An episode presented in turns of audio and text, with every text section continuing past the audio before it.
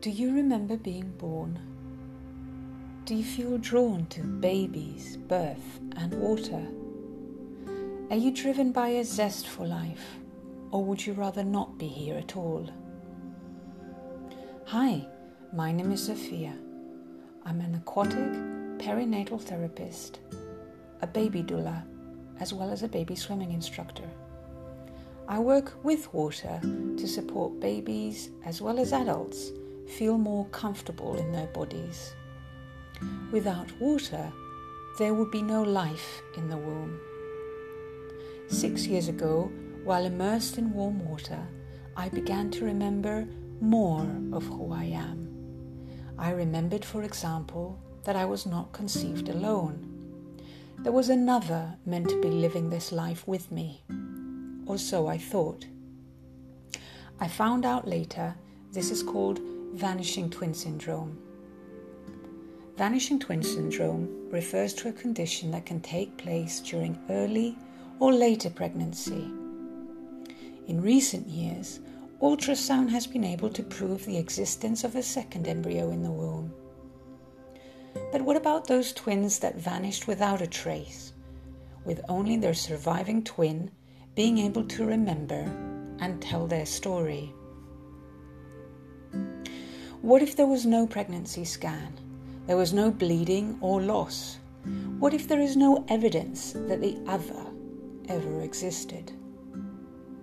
The challenge of overcoming the denial and incredulity of it all is, in my opinion, one of the defining characteristics of vanishing twin syndrome. There is a strong sense of isolation created by the fact that only you experience what this absence feels like from the inside out. It is an inner world condition. Most people kind of nod in respectful silence when they hear about vanishing twin syndrome or even the idea of life before birth.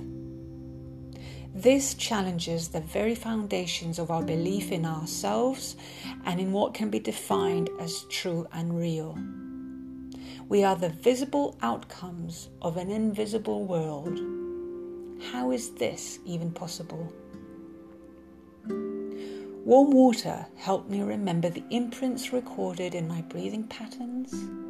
It released the memories recorded in the tissue and bone structures of my physical body the intimacy of warm water allowed me to re feel the pulse of two hearts meant to be beating together.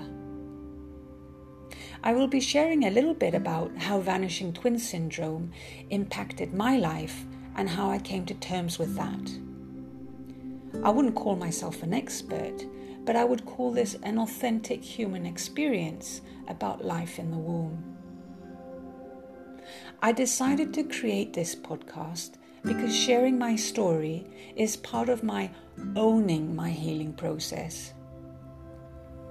To come out and to be seen from the inside out, so to speak, feels like being born. It feels very raw to be doing so, but very empowering at the same time.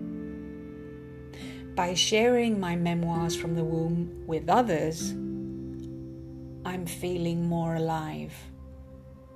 By sharing my birth story, I hope to encourage you to do the same. Becoming conscious of our own womb stories, we bring more compassion and conscious awareness to a baby's journey from conception to life in a human body. While diving deep within myself, I began to see birth from a baby's perspective and to realize that either newly born or already an adult, we all have a womb story to tell. I chose this audio format to communicate my story because by listening more deeply rather than watching a video of me speaking, it resembles more the kind of internal landscape and discourse I would like to invite you into. While putting my story to paper, I continued to feel that deep sense of aloneness and isolation which characterizes womb twin survivors. I needed to find a medium for sharing which felt more alive and connected. The Born to Be Alive podcast series says, I want to live. Sharing my story means I'm able and ready to let it go. Rather than dwelling amongst that which is no more, I now see how I was born to be alive.